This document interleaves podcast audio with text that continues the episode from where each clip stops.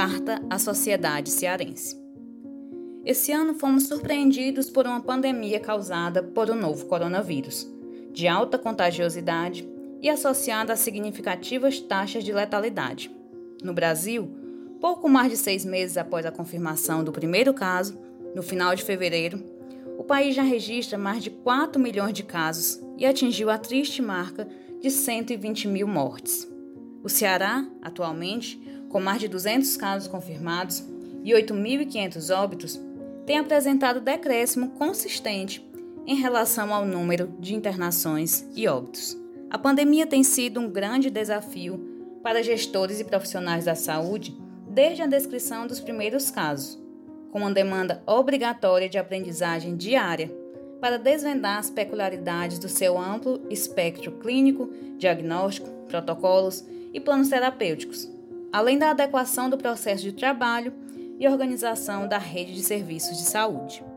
O SUS, articulado à rede de atenção primária, unidades de urgência, emergência, terapia intensiva e internação, e toda a equipe de profissionais, tem tido um papel fundamental em acolher, organizar e orientar de forma coordenada e integrada a assistência de pacientes nos seus vários níveis de atenção. Apesar dos muitos avanços, ainda não sabemos tudo sobre a história natural da doença.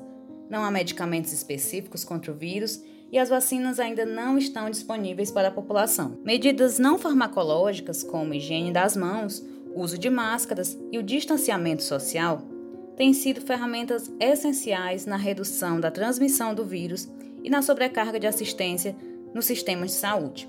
A pandemia surgiu em um momento intenso de desenvolvimento científico, e isso tem permitido uma resposta relativamente rápida de profissionais e pesquisadores em todo o mundo, que têm desenvolvido protocolos de pesquisas na busca de medicamentos específicos e de manejo de pacientes críticos, vacinas, equipamentos de suporte ventilatório e de proteção individual, dentre outros.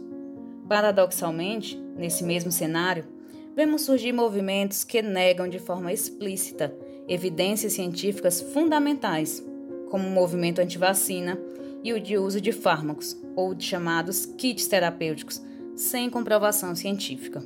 Ou pior, com fortes evidências de efeitos prejudiciais.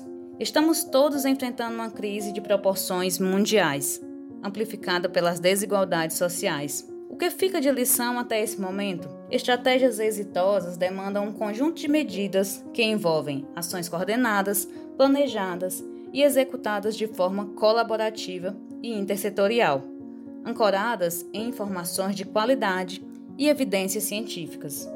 Ciência, tecnologia e inovação, e sobretudo uma visão coletiva e solidária dos problemas e também das soluções, são fundamentais no enfrentamento à Covid. Olívia Bessa, diretora de pós-graduação em saúde da Escola de Saúde Pública do Ceará.